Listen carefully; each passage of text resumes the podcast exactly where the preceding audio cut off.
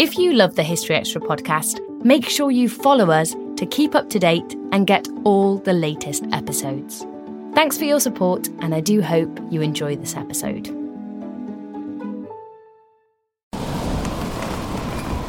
It was a filthy night to be at sea. They were taking such a pounding in the waves that neither Bob Carlisle nor the rest of the crew of the cargo ship, the Jane and Anne, got any sleep. They could see the lighthouse shining brightly on the coast. It was a terrible temptation to them. Though they sorely wished they could get to dry land, they knew that they had to keep the ship away from it. The easterly wind was blowing so hard to shore that they would have been dashed to pieces on the rocks if they'd tried to make landfall. Dawn broke, and to general relief, the ship was still in one piece. The day was clear, and they could see the nearest safe haven, Sunderland, on the northeast coast of England. But the waves were still wild, and the wind still howling. They still could not risk a run for shore. The crew did their best to keep the Jane and Anne away from the coast all morning. It was no mean feat of a creaking sailing ship in a gathering gale. Despite the fury of the elements, Bob Carlisle was calm. He was an experienced sailor, and he knew how to handle himself. And one blessing was that the whipping wind had briskly cleared the hangover he'd acquired after days of hard drinking in Hamburg, where they'd loaded the ship with wood before setting sail straight into the storm. The smell of the cargo of herring that they'd taken to Hamburg, however, was not so easily dismissed. Carlisle and the rest of the crew were reassured by the steady demeanour of their captain, Mackay.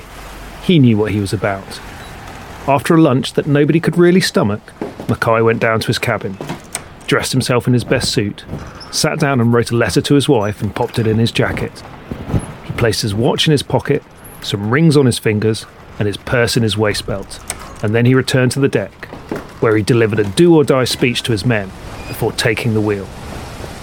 Now, boys, He said, we'll either have to go in or go to pieces at the back of the pier. Set the square sails and we will run for it. The crew jumped to it. The square sails were set, the fore and aft sail stowed, and another hand helped Mackay to keep the wheel firm. The ship hurtled towards Sunderland, and the crew could see thousands standing on the pier like statues, watching the drama unfold.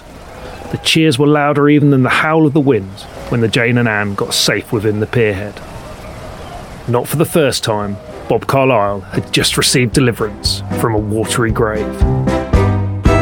From History Extra, this is The Tiger Tamer Who Went to Sea The Amazing Life of Bob Carlisle, Victorian sailor, showman, and sportsman extraordinaire.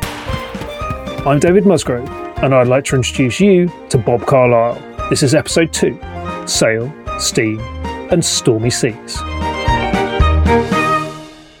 That dramatic account of the close call near Sunderland, with a captain seemingly ripped straight out of the Imperial Victorian playbook of starched bravery in the face of adversity, comes direct from the pages of Bob Carlisle's own autobiography. Though I did take a little bit of license with how long his hangover might have lasted from Hamburg. That event took place in 1875, but when we left Carlisle at the end of episode 1, he was only 16 and hadn't yet found his sailing boots. So we need to backtrack almost a decade to 1866 and go to the port town of Queensferry, a little to the west of Edinburgh, on the Firth of Forth. It was there that the cocky teenager presented himself to the Royal Navy and asked to volunteer on board the HMS Trafalgar. Let's hear his own words about it. In the distance lay the ship, with two rows of heavy guns and light guns on her spar deck. Sailors were running about barefoot, and I saw a man in a brass bound suit, cap and badge, who I afterwards found was Mr. Stanley, the carpenter, a jolly fellow and a fine specimen of a navy man. On asking for passage to the ship, one of the men asked what I wanted to do there. I want to join the ship. All right, my boy, you will see the coxswain there. Going to the person indicated, a weather beaten tar, I repeated my request, which elicited the prompt rejoinder to get a rope and hang myself first. Come on then, we're going, he added. And then, safely seated, I was quickly pulled across the intervening water. We were soon alongside the ship, which to me was indeed like a floating castle. Having reached the gangway, I addressed myself to the master at arms and the ship's corporal, who brought me before the first lieutenant. This officer asked me several questions, after which I was sent off to the doctor for examination, and after successfully passing him, two papers, one for obtaining my parents' written consent, and the other for a written certificate of character from two households, were handed to me. I was also told to bring a copy of baptismal certificate. So, that apparently is how you got into the Victorian Royal Navy. I wanted to check how accurate that depiction was. So I put in a call to Dr. Martin Wilcox, lecturer in history at Hull University and a specialist in the topic. The Navy was really at that point moving away from the old style recruiting system, if you like, of the 18th century. Really, up to, to nearly this period, you didn't join the Royal Navy as a common seaman. Officers did. Um, the relationship is different. But common seamen joined a ship's company rather than the Royal Navy. And really, there were no checks at all in the 18th century. That obviously during wartime they were desperate for manpower. By this point, they're trying to move away from that. The big problem with that sort of very casualized recruiting system, that system of hire and discharge, if you like, is that it really depended on the press gang in wartime to get people into the service quickly. And by the mid 19th century, that's politically not acceptable. So the Navy starts to move towards engagements for a fixed period of time rather than just for a, for a ship's commission. And then finally in 1853, continuous service comes in, which is the system that he's engaged under he has to obtain the permission of his parents. And also, he has to have a certificate of good character. The Navy's very, very resistant to having criminals on board. But I mean, it's from two households. It's not a particularly high bar to pass. So he doesn't quite walk into it in the way that would have been possible 50, 60 years before. But nevertheless, yes, it's, it's relatively easy to get into it at that stage. And the Navy has periodic serious shortages of manpower where they really are not interested in, in imposing strict conditions on people coming into the service. What about this ship, the HMS Trafalgar? Surely that must be one of the last wooden sailing ships. Carlisle's description makes it sound all very Napoleonic era to me. In fact, he even describes an old fiddler on the deck playing a tune that the sailors were dancing to. And there is a lot of chat about hammocks in his biography as well. This is all a reflection of a bygone era, isn't it? In a sense, Trafalgar is obsolete, and obviously so, because HMS Warrior has been launched in 1860, the, the, world's first all iron warship, and the future clearly by the time Carlisle gets into the Navy is iron steamships. But the last wooden ship of the line, HMS Victoria, is only launched in 1859. And these things continue to serve for, for quite a long time afterwards. And actually, Trafalgar, which was an older vessel, it had been launched in 1841. It had had auxiliary steam engines fitted in 1859. So presumably at this point, they see it as an asset that's still worth investing quite a significant sum of money in. The point really is that iron and steam propulsion to a lesser extent, are relatively new. Iron hulls, I mean, clearly in merchant shipping, they're starting to come in from the 1840s, but there are concerns that they will shatter if they're hit by gunfire. So the wooden ship remains the sort of preferred choice for the warship for quite a long time afterwards. And then steam power, well, in the 1860s, the, the compound steam engine, which uses steam twice, is only just coming in. Before that, engines are quite reliable enough by the 1860s, but they are very inefficient. So the sailing ship is not in any sense dead in the 1860s, and it's not until the 1870s that the Royal Navy launches its first large warship without any sailing rig at all. That's HMS Devastation. There is a record of Carlisle's continuous service engagement in the Royal Navy. It describes him as boy first class and notes that he signed up as a volunteer in August 1866. And then his engagement ended in 1868. He served for just one year on the Trafalgar and then for another on the HMS Duncan before he managed to get his engagement cancelled and leave the Royal Navy. That seems like a surprisingly short length of service to me. Martin Wilcox guessed that he probably bought himself out. Where might he have got the money for that? We'll see in a moment. Before we leave his Navy service record, there's one more interesting thing.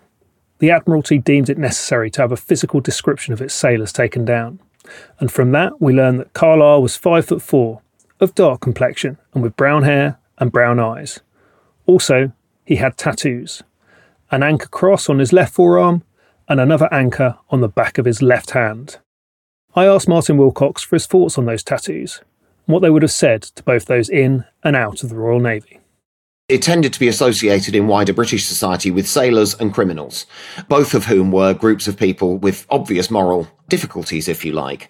It had connotations, at least some have argued, of sort of slight savagery, primitiveness. The idea was that tattooing as a practice had been brought back to Britain by sailors who had contacted primitive, and I put that word in inverted commas, primitive people. So tattooing was seen as problematic. It was seen perhaps as a sign of degeneracy, deviance, vice.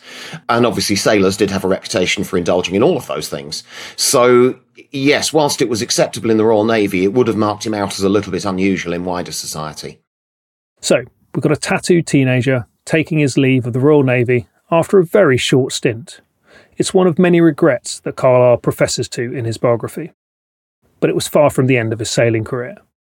Before the year was out, Carlisle was at sea once more, but this time in the merchant fleet.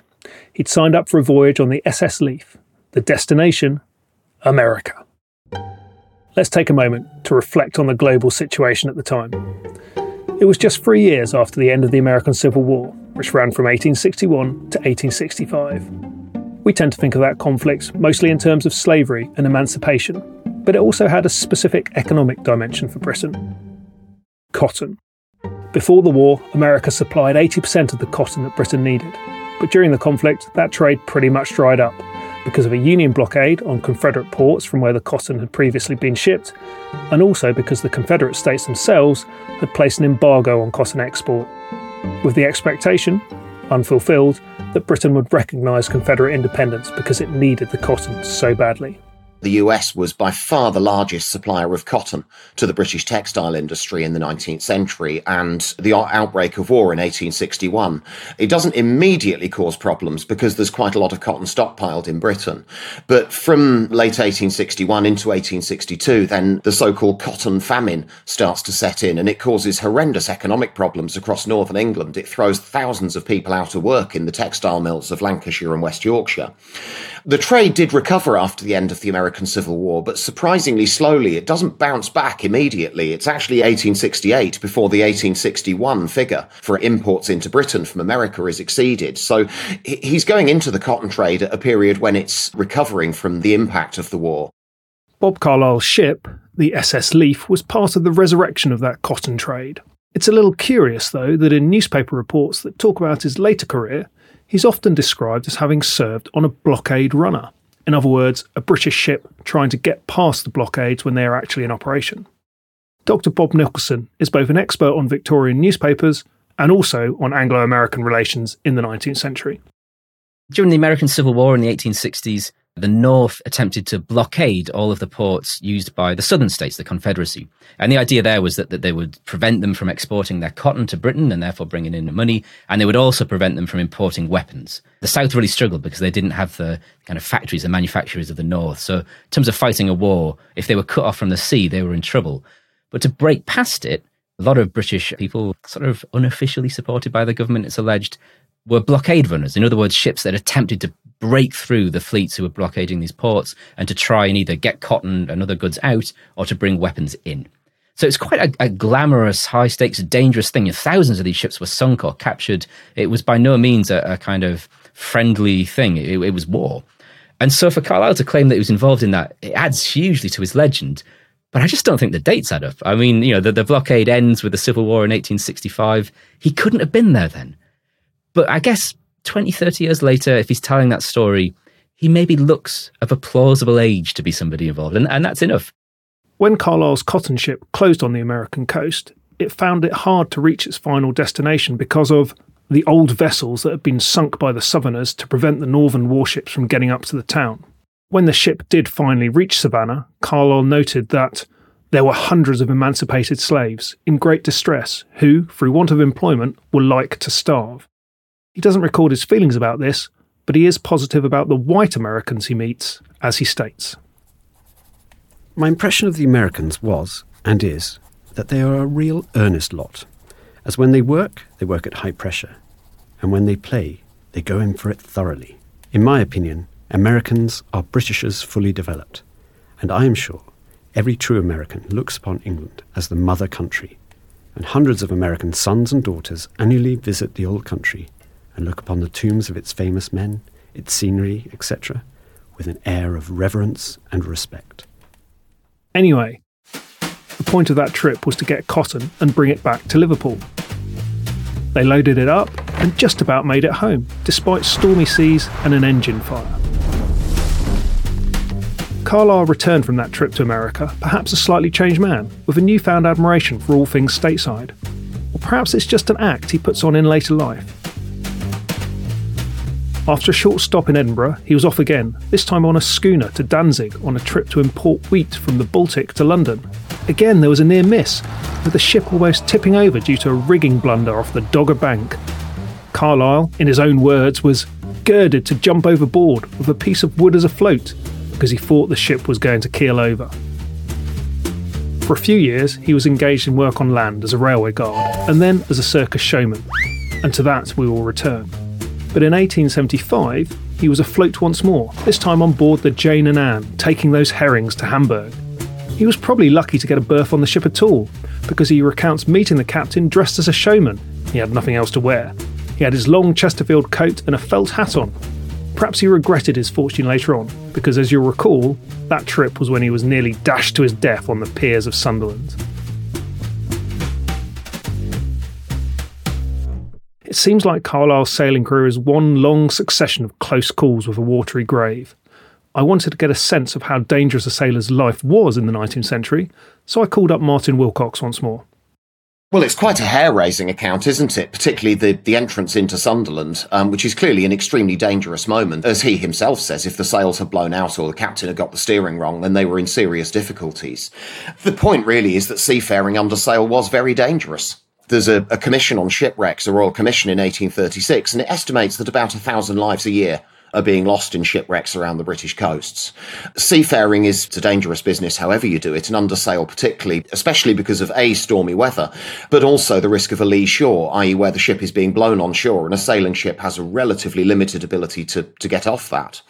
Most old sailors' memoirs, those who served in sailing ships, will include at least one account of a truly hair raising moment, whether that was a lee shore, an entrance to a harbour in particularly bad weather, a storm broaching to, which was where the ship sort of swung towards the wind and couldn't be controlled, and that could bring the masts down or, or capsize the ship. So it's a fairly hair raising account, but it's also quite a common one. And most people who went to sea at that time would have had an experience at some point in their career a little bit like that it's interesting how blasé he is about it. I mean, he talks about it reading between the lines. It's a truly terrifying experience, but there's also an element of him just accepting the danger. And he knows that going to sea is dangerous. And to some extent, people in the 19th century regarded going to sea in the same way as we do getting on an aeroplane. The chances of something going wrong are not particularly high, but if they do, your chances of surviving it are not particularly good. After that harrowing episode, Carlisle again found land based employment for a few years. But by the early 1880s, he was at sea once more, this time back on the Atlantic route, on the Virginian, which steamed from Liverpool to Boston and back with a cargo of cattle and sheep. Livestock had been shipped before over relatively short distances in sailing ships, but steamships make much longer voyages possible. And the first experiments with transatlantic live cattle shipments start during the 1870s. So it is a, a growing branch of trade. And it's quite a controversial one right from the outset, partly because of the very high rate of losses of the animals, but also out of a concern for their suffering. And there's particular concern for animals being shipped as deck cargo. And that quite literally means animals tethered on the deck of the ship as it's going across the Atlantic. The dangers there are fairly obvious. Now, the ship that Carlisle went on, he makes reference to stalls having been fitted up in the tween decks, so the animals would have been stored below. But this is also problematic. There certainly were instances where the stalls were not strong enough. And I, I came across an instance where the stalls collapsed in a storm. And according to the captain's account, it took two days to get all of the, the crushed stalls and the carcasses because most of the animals were killed. Also, there were instances of ships having to seal off the ventilators and hatches in particularly heavy weather for the safety of the ship, and their, their charges suffocating. So it's a, a very unpleasant business for all concerned, particularly for the unfortunate animals and frankly for the crew. Imagine sharing a cramped ship with dozens or hundreds of frightened or seasick cattle, pigs, sheep, and so on. That would have been a pretty unpleasant experience as well, and one wonders who had to muck these animals out. Following that, no doubt fairly unpleasant and uncomfortable voyage, Carlisle found work in much more salubrious circumstances on the transatlantic passenger liners to America, namely the Celtic and Cephalonia, of the Cunard and White Star lines, respectively. This was in 1882 and 83. So I wanted to know how far the transatlantic liner business was bedded in by this point. I asked Martin Wilcox. Oh, very well established by the 1870s. The, the first regular transatlantic mail services with steamships start in 1840. At that point, it's not commercially viable. It's back to this thing about ships being very inefficient and expensive to operate, and they're dependent on the government subsidy. And that's why the subsidy is for carrying the mail, which is why they have the designation RMS, Royal Mail Steamer.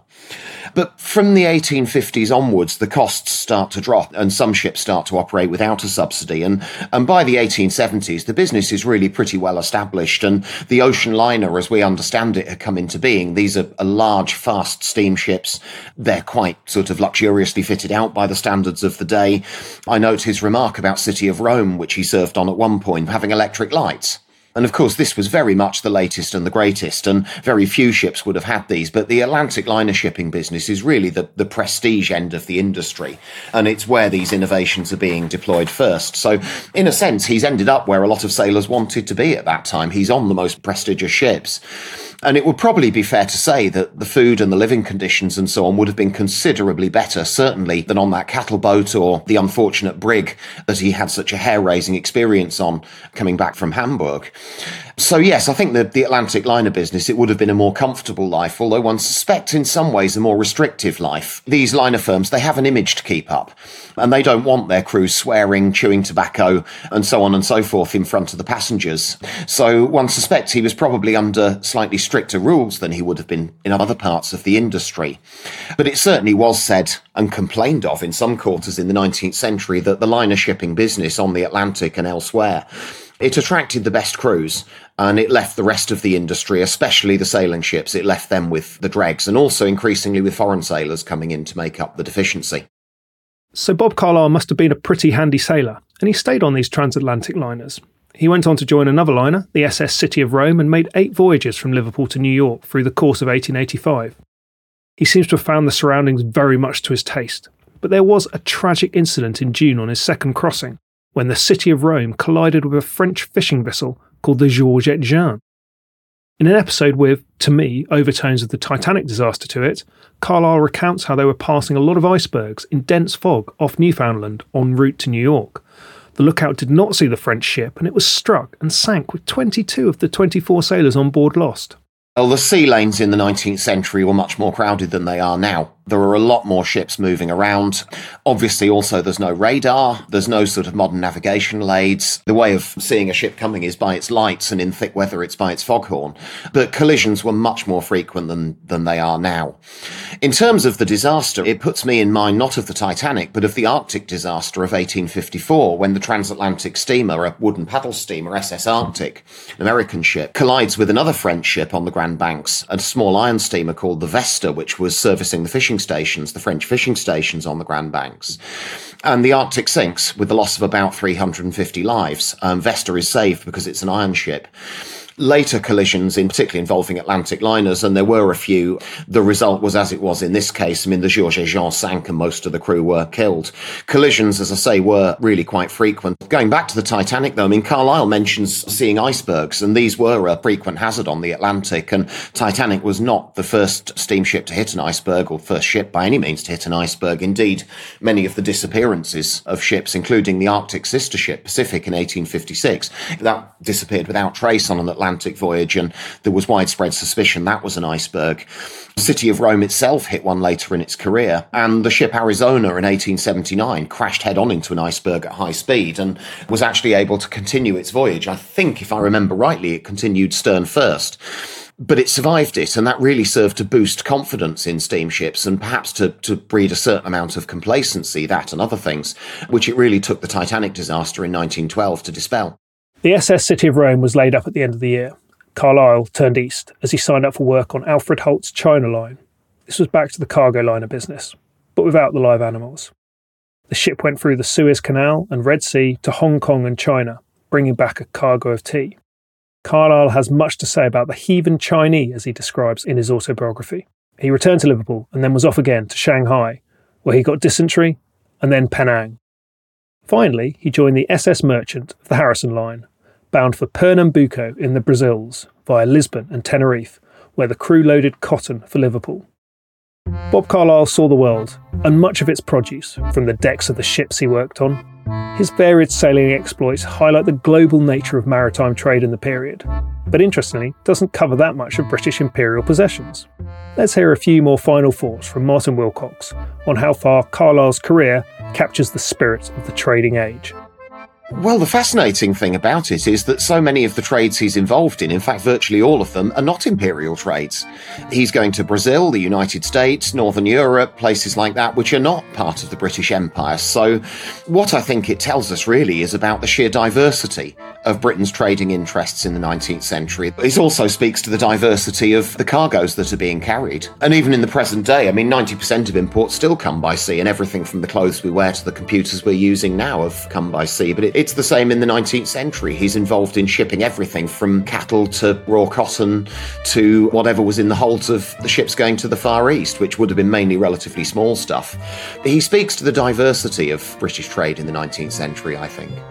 So it's a fascinating naval career that Carlisle enjoys, but as you've heard, there are considerable gaps in his sailing service when he was on land, getting involved in other adventures. Next time, we'll hear about some of those things he was getting up to, namely, running away to the circus. That was episode 2 of History Extras The Tiger Tamer Who Went to Sea. This is a History Extra production, researched, written, and hosted by me, David Musgrove. My colleagues Rhiannon Davies, Ellie Cawthorne, Eleanor Evans, and Rob Attar improved the script. Dr. Bob Nicholson kindly gave it a read through, and the producer was Jack Bateman. My experts in this series are Professor Valerie Sanders, Dr. Bob Nicholson, Dr. Annemarie McAllister, Dr. Martin Wilcox, Dr. John Wolfe, and Professor Dave Day. Thanks also to Sarah Williams, editor of Who Do You Think You Are magazine, for her help with untangling the genealogy. I'm also grateful to Chris Godfrey Morell and Ken Bogle of Midlothian Council Library Service for helping to find the Black collection in their archive. I owe thanks to Craig Statham, formerly of East Lothian Archives, and Hanita Ritchie in the John Gray Centre there, who helped me to track down some local records in East Lothian. Lisa Di Tommaso, librarian at the Morrab Library in Penzance, and Linda Camage of the Penwith Local History Group were also generous with their time. The Museum of Cornish Life in Helston put me in touch with the wheelwright Terry Ansell, who helped me to understand more about Victorian wheelbarrows generally. Numerous other historians answered curious questions from me, including Dr. Richard Scully, Professor Nicholas Crowson, Professor Rosalind Crone, and Dr. Vanessa Heggie.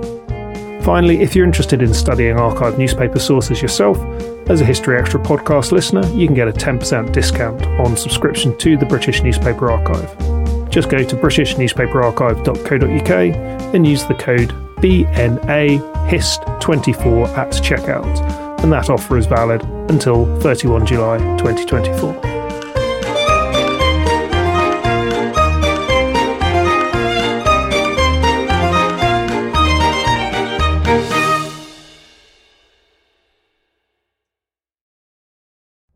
Collision between a Chinese jet and an American spy plane.